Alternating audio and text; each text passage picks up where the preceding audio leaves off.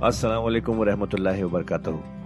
ख्वातीनो हज़रात, आपका कुरान की तफसीर में खैर मकदम है। अल्लाह ताला ने हमारे नबी पाक सल्लल्लाहु अलैहि वसल्लम के ज़रिए एक ऐसी नेमत, एक ऐसी गाइड अता की है, जो हमारी ज़िंदगी को अल्लाह की राह पर चलाने के लिए काफ़ी है। और वो गाइड है कुरान मजीद। हम सब ये तो जानते ही हैं कि कुरान पढ़ना कितना सवाब का काम है, कितनी नेकियाँ मिलती हैं, और हो भी क्यों ना अल्लाह के अपने अल्फाज जो है पर क्या हमने कभी ये रुक कर सोचा कि कुरान को समझ कर पढ़ने की भी ज़रूरत है? इसलिए हब हब पर आपके लिए लेकर आया है एक ऐसा पॉडकास्ट जो कुरान की तफसीर समझाने में मदद करेगा। इस पॉडकास्ट का नाम है तफसीर कुरान विद डॉक्टर इसरार अहमद। तो आइए हम सब मिलकर डॉक्टर इसरार के ज़रिए की गई इस कुरान की तफसीर को सुने और अल्लाह की राह पर चलने का वादा करें।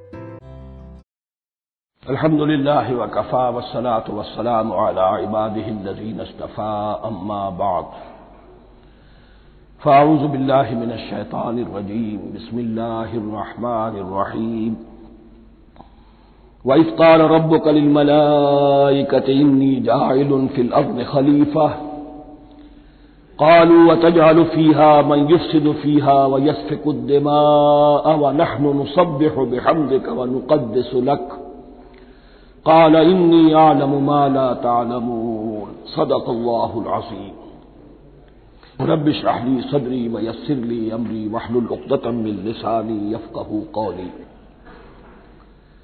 जैसा कि मैंने अर्ज़ किया था सूरह बकरा के पहले चार रुकू नहायत अहम है नहायत जामे है पहले दो रुकुओं में तीन किस्म के इंसानों की वजाहत की गई तीन किस्म के किरदार के नक्शे खींच दिए गए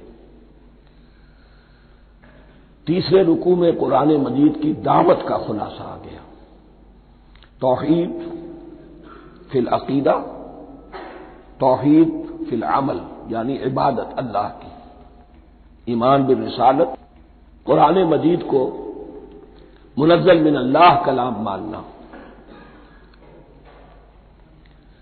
इसमें अगर शक है तो जो भी चैलेंज था अगर वाकयतन तुम्हें शक है, हकीकत में शक नहीं है, लेकिन जैसा कि तुम कह रहे हो कि तुम्हें शक है तो कोशिश करो इसके मुकाबले की एक सूरत बना लाओ। फिर आखिरत, जन्नत और दोसख उन दोनों का तस्करा हो गया। फिर एक खास मसला जो कुरान मजीद के उसलूब पर एतराज़ की शक्ल में आया, कि इसमें मच्छर जैसी हकीर शय का भी तस्करा है। उसकी हिकमत बयान कर दी गई। कि तशबी और तमसील में ज़ाहिर बात है कि मुमसल लहू और मुमसल बही में मुनासबत चाहिए। जिस चीज़ के लिए तमसील बयान की जा रही है, जिस शय से तमसील बयान की जा रही है उनमें मुनासबत होनी चाहिए। इसमें अजीम या हकीर का कोई सवाल नहीं। फिर यह बात कि जिन लोगों के दिलों में जैग है, कजी है, वो इस कुरान से भी उनकी जलालत में, गुमराही में इजाफा होगा। जो लोग तालिब हक हैं उनको ये कुरान मजीद हिदायत देगा। और किनको अल्लाह गुमराह करता है, जो सरकश है, जो नंबर एक, अल्लाह से जो अहद करके दुनिया में आए थे, उसकी खिलाफ वर्जी कर रहे हैं, और सिला रहमी के बजाय कत रहमी करते हैं। इसके बाद एक बहुत अहम फलसफियाना बात आ गई है, उसी के जिमन में मैंने असल में ये सारी बात दोहराई है। मैंने कहा था कि ये बात वाजे होगी आगे जाकर सूरह गाफिर में। फिर देख में लाइए कि जब ये सूरत नाजिल हुई है, सूरह गाफिर नाजिल हो चुकी थी। लिहाजा यहाँ इजमाली तस्करा है, वहाँ तफसीली तस्करा है। अहले जहन्नम का कौल नकल हुआ है रबना अमत तनसनत निवाही तनसनत निफा, तरफना बेजरूब ना फहल इला खुरुज मिन सबीर ए अल्लाह, तूने दो मरतबा हम पर मौत वारिद की। दो मरतबा हमें ज़िंदा किया। अब हमने अपने कसूर तस्लीम कर लिए। तो अब यहाँ से भी कोई और मरहला है या नहीं? यहाँ से निकलने का भी कोई रास्ता है या नहीं? इससे हकीकत यह वाज हुई, इंसान की तखलीक अव्वल हुई आलम अरवाह में, सिर्फ़ अरवाह की हैसियत से। और हदीस में आता है अरवाह जुनूदुम मुजन्नदा, लश्करों की शक्ल। तमाम इंसान। उनसे अहद लिया गया, अलस्त रब कुम कालू बला। फिर सुला दिया गया अरवाह को। यह गोया कि पहली मौत थी जो हम गुजार आए। फिर आलम खल्क का मरहला आया। आलम खल्क में ये तनासुल के ज़रिए से, रहम मादर में जब एक जनीन तैयार होता है तो एक हदीस है, हज़रत अब्दुल्ला मसूद से चार महीने का जब जनीन हो जाता है तो उसके बाद वो रूह लाकर उसमें फूंक दी जाती है। ये गोया कि एहयाए उला हो गया, पहली मर्तबा का ज़िंदा किया जाना। पहली मौत की नींद से जगा दिया गया। ए ताज़ा वारदा ने बिसाते हवाए दिल, अब हम इस दुनिया में इस जसद के साथ ज़िंदा हुए। अब फिर मौत आएगी। जसद यही चला जाएगा जहाँ से आया था। रूह जहाँ से आई थी, वहाँ वापस जाएगी। सुम्मा युमी तो को सुम्मा युही को सुम्मा इलह तुरजाऊन। फिर तुम्हें अल्लाह की तरफ़ लौटा दिया जाएगा। यह है बहुत गहरा नुकता, फलसफा दीन का। इसके बाद मजमून शुरू हो रहा है खिलाफत का, जिसका इजमाली जो है तस्करा, तीसरे रुकू की आखिरी आयत में आ गया। होवल्लजी खलक लकुम माफिल अर्द जमिया। ज़मीन में जो कुछ है, ए इंसानों, तुम्हारे लिए पैदा किया इसी के साथ जुड़ता हुआ मजमून अब खिलाफत का आ रहा है। वैस काल रब कलिल मलाकतनी जाइलफिल खलीफा।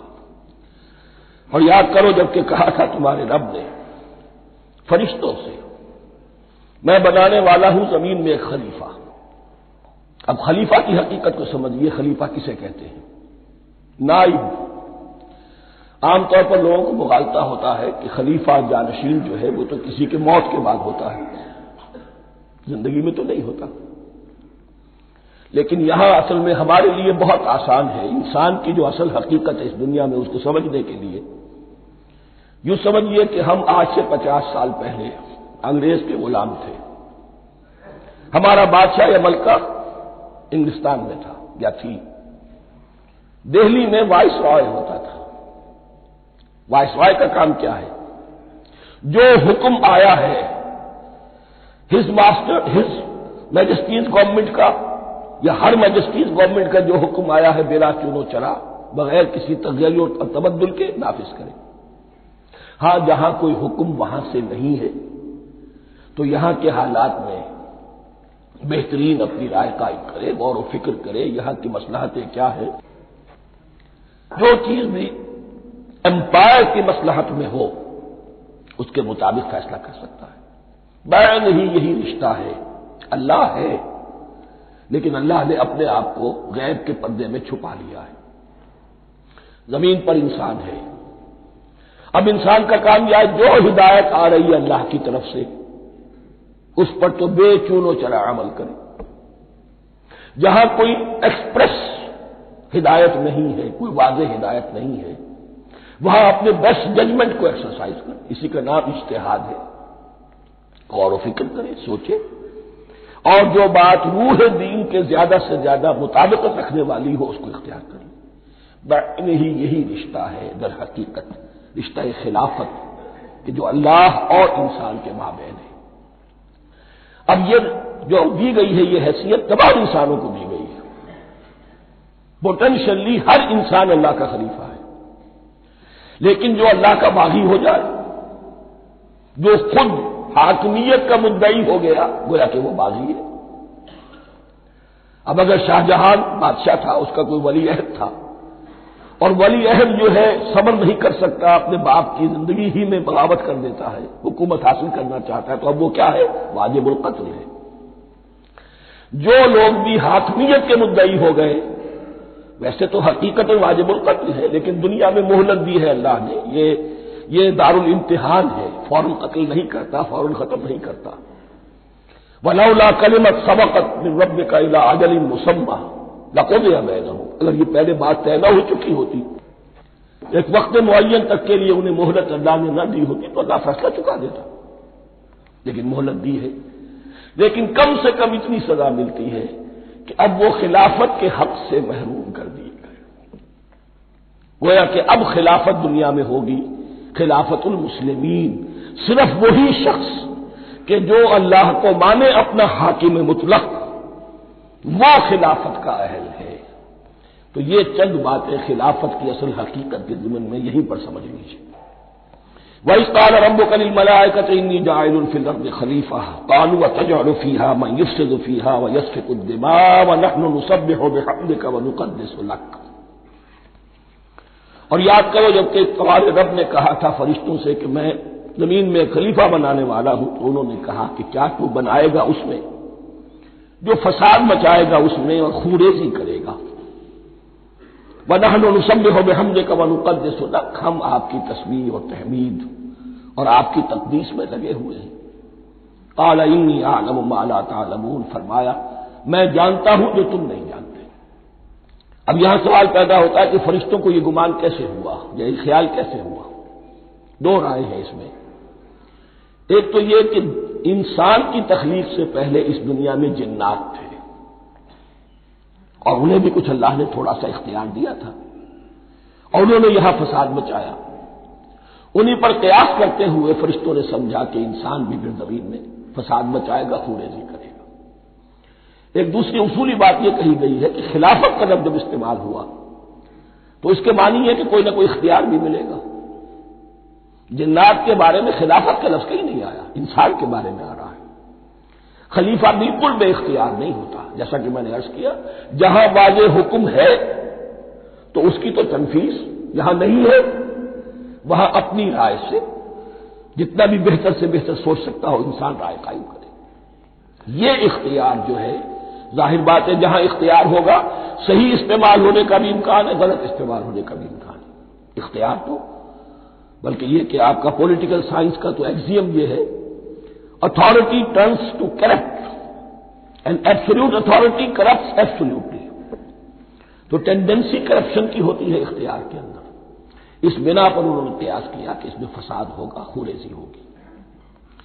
अल्लाह ताला ने फरमाया, अपनी हिकमतों से मैं खुद वाकिफ हूँ, मैं क्यों बना रहा हूँ? ये मैं जानता हूँ, तुम नहीं जानते। वाल्लम आदम और अल्लाह ने सिखा दिए आदम को तमाम के तमाम नाम। अब इसमें भी एक राय तो यह है, बल्कि इसमें तकरीबन इजमा है मुफसरीन का, कि इससे मुराद है तमाम अशिया के नाम। और तमाम अशिया के नाम से मुराद है उनकी हकीकत का इल्म। ह्यूमन नॉलेज जो है, अगर आप उसका तजिया करेंगे तो वो यही है कि इंसान एक चीज़ को पहचानता है, फिर उसके लिए एक नाम रखता है। या कोई टर्म उसके लिए क्वाइन करता है। उस नाम या टर्म और उस, उसके हवाले से इख्तलाफ के हवाले से बहुत से हकाइक को अपने जहन के अंदर महफूज करता है। तो गोया कि इन अल्लामा आदम अलसबाकुल्लाह तमाम नाम सिखा दिए। कुल मादी कायनात के अंदर जो कुछ वजूद में आने वाला था, उन सब की हकीकत से पोटेंशियली हज़रत आदम को आगाह कर दिया। यह पोटेंशियल इल्म है ह्यूमन नॉलेज जो एक्वायर्ड नॉलेज है, जो इंसान को सम और बसम और अपने इस दिमाग के कंप्यूटर के ज़रिए से हासिल होता है। एक है रिवील्ड नॉलेज जो अल्लाह वही के ज़रिए से भेजता है। एक है एक्वायर्ड नॉलेज इंसान खुद इल्म हासिल करता है। उसने आँखों से देखा, कान से सुना, नतीजा निकाला और इस कंप्यूटर ने उसको प्रोसेस किया। उस नतीजे को कहीं मेमोरी के अंदर स्टोर कर लिया। ये कंप्यूटर है बहुत बड़ा। फिर कुछ और देखा, कुछ और सुना, कुछ छू कर मालूम हुआ, कुछ चक्कर मालूम हुआ, कुछ सूंघ कर मालूम हुआ। कोई और नतीजा निकला, उसे वो पास मेमोरी के साथ उसको टैली किया और नतीजा निकाला। इस तरह रफ्ता रफ्ता इन समा वल बसरा वल फुआदा कुल्लो उलाय का कानून मसूला यह एक्वायर्ड नॉलेज तीन चीज़ों से इंसान को हासिल हो रहा है। समात, बसारत और ये अक्ल जो फ़ायदा अखज करती है, जो उसको प्रोसेस करती है, इस तमाम जो सेंस डेटा उसको मुहैया होता है सेंस ऑर्गन के से ये इल्म है जो पोटेंशियली हज़रत आदम को दे दिया गया। उसकी एक्सफोलिएशन हो रही है अब। दर्जा बदर्जा वो इल्म फैल रहा है, बढ़ रहा है। और बढ़ते बढ़ते कहाँ तक पहुंचेगा हम कुछ नहीं कह सकते। कहाँ से कहाँ पहुँच गया इंसान? इस निस सदी के अंदर इल्म इंसानी में जो एक्सप्लोजन हुआ है, मैं और आप उसका तस्वुर तक नहीं कर सकते। अक्सर बड़े बड़े जो साइंसदान हैं, उन्हें तस्वुर नहीं है। इसलिए कि एक शख्स अपनी लाइन फिजिक्स के बारे में जानता है, क्या कुछ हो गया? या फिजिक्स की भी किसी शाख के बारे में जानता है? बाकी दूसरी जो लाइन है उसे कुछ पता नहीं। स्पेशलाइजेशन का दौर है। लिहाजा जो एक्सप्लोजन कहा जाए, धमाका हुआ है इल्म का, उसका कोई अंदाज़ा नहीं है और किस तेज़ी के साथ वो चीज़ आगे बढ़ रही है? किस तेज़ी के साथ एक चीज़ आज जो ईजाद हुई चंद दिनों के अंदर अंदर उसके बाद उसका नया कोई कोई वर्षन आ जाता है और ये चीज़ जो ऑब्सोलीट हो जाती है। कम्युनिकेशन के अंदर जो इनकलाब अजीम बरपा हुआ तो आप ये समझिए कि इकबाल ने जो शेर कभी कहा था कि अरूज आदम खाकी से अंजुम सहमे जाते हैं कि ये टूटा हुआ तारा महे काबिल न बन जाए। और ये महे कामिल बनेगा कब? जब दज्जाल की शक्ल इख्तियार करेगा। दज्जाल कौन होगा? जो इन तमाम कवाए तबिया के ऊपर काबू पा लेगा। जब चाहेगा, जहाँ चाहेगा, बारिश बरसाएगा। रिस्क के तमाम खजाने अपने हाथ में ले लेगा। जो उसके ऊपर ईमान लाएगा, उसी को मिलेगा, किसी और को नहीं मिलेगा। उसकी आवाज़ पूरी दुनिया में सुनाई देगी। वो चंद दिनों के अंदर पूरी दुनिया का चक्कर लगा देगा ये सारी चीज़ें जो हदीस में दज्जाल के बारे में आई है, वो इसी इल्म आदम एक्वायर्ड नॉलेज के उस हद को पहुँच जाना कि वो टोटल मिस्ट्रीज नेचर की जो है, वो उस पर मुनकशिफ हो जाए और उन कवायद तबिया को वो हार्नेस कर ले, काबू में ले आए और उन्हें इस्तेमाल करे। कभी जब हमारे किसी बहुत 200-300वीं कोई पीढ़ी में कोई हमारे जद्दे अमजद होंगे जिन्होंने कोई चट्टान देखी कि गिरी पत्थर पर पत्थर टकराया तो आग उसमें से शोला निकला। उसका ये मुशाहिदा काफ़ी हो गया आग पैदा करने के लिए। पत्थरों को टकराओ, आग पैदा कर लो। ये उस दौर की सबसे बड़ी ईजाद थी। आग, एनर्जी। अब वो एनर्जी कहाँ से कहाँ पहुँची? वो आग ने बाप की शक्ल इख्तियार की, फिर हमने बिजली ईजाद की। और कब क्या है? एटॉमिक एनर्जी है। और डबल क्या क्या है? अल्लाह आलम। इन तमाम चीज़ों का ताल्लुक है खिलाफत अर्जी के साथ। लिहाजा फरिश्तों को जो बताया गया वो ये है कि आदम को इल्म भी दिया जा रहा है। सिर्फ़ इख्तियार ही नहीं दिया जा रहा, इल्म दिया जा रहा है। वह अल्लाह आदम अलस्माकुल्ला सुमारो करते फिर उन तमाम अशिया को पेश किया फरिश्तों के सामने। फ़काल अम्बेनी बे असमाए हाउलाए, और फरमाया कि मुझे बताओ इन चीज़ों के नाम। इन कुल तुम स्वादतीन अगर तुम सच्चे हो। कालू सुबहान कलाना इल्ला माल्लम तना उन्होंने कहा, परवरदिगार, तू पाक है। हर नक्श से, हर ऐब से, हर जोफ से, हर एहतियाज से। मुबर्रा है मुनजा है, आला है, अरफा है। ला इल्म लना इल्ला तना हमें कोई इल्म हासिल नहीं सिवा इसके जो तूने हमें सिखा दिया है। उसकी ताबीर यही बेहतर मालूम होती है कि मलाइका की हैसियत दर हकीकत इस कायनाती जो हुकूमत है, अल्लाह की आफाकी हुकूमत, उसके कारिंदों की है, या उसके सिविल सर्वेंट्स है। तो हरेक को सिर्फ़ उसके शोबे के मुताबिक मुतालिक इल्म दिया गया है। इल्म जामे नहीं है। तमाम चीज़ों का इल्म यह मालूम करने की इस्तेदाद उनके पास नहीं है। कोई फरिश्ता फ़र्ज़ कीजिए, बारिश के ऊपर मामूर है। कोई पहाड़ों पर मामूर है, जिसका ज़िक्र सीरत में आता है कि जब ताइफ में हजूर पर पथराव हुआ है तो उसके बाद एक फरिश्ता हाजिर हुआ है कि मैं मलकुल जबाल हूँ। अल्लाह ने मुझे पहाड़ों पर मामूर किया हुआ है। आप अगर फरमाएँ तो जिन लोगों ने आपको सताया है, ये जो ताइफ जिन दो पहाड़ों के दरमियान ये वादी है, इनको आपस में टकरा दो कि ये पिसकर और सुरमा बन जाए। आपने फरमाया, नहीं, क्या जब अल्लाह ताला इनकी अगली नस्लों को हिदायत दे दे। तो फरिश्ते हैं, कोई पहाड़ों पर मामूर है, कोई किसी खिदमत पर मामूर है, उनको इल्म दिया गया है सिर्फ़ उन्हीं की। अपनी जो भी फराइज मनसबी है, उनके शोबे से मुताल कुल नहीं जामियत जो है इल्म की, वो है कि जो हज़रत आदम अलैहिस्सलाम को पोटेंशली दे दी गई और जो अब बढ़ते बढ़ते एक बहुत तरावर दरख्त बन चुका है। तो खातिन हजरात ये था आज का एपिसोड। अभी तफसीर बाकी है। पूरी तफसीर सुनने के लिए अगला एपिसोड सुनना ना भूलें। ज़रूरी है कि हम कुरान को पूरी तरह से अच्छे से लफ्ज ब लफ्ज समझें। इसलिए अगले एपिसोड में आपका इंतज़ार है। सुनते रहिए ये पॉडकास्ट जिसका नाम है तफसीर कुरान विद डॉक्टर इसरार अहमद, सिर्फ़ हब हॉपर पर।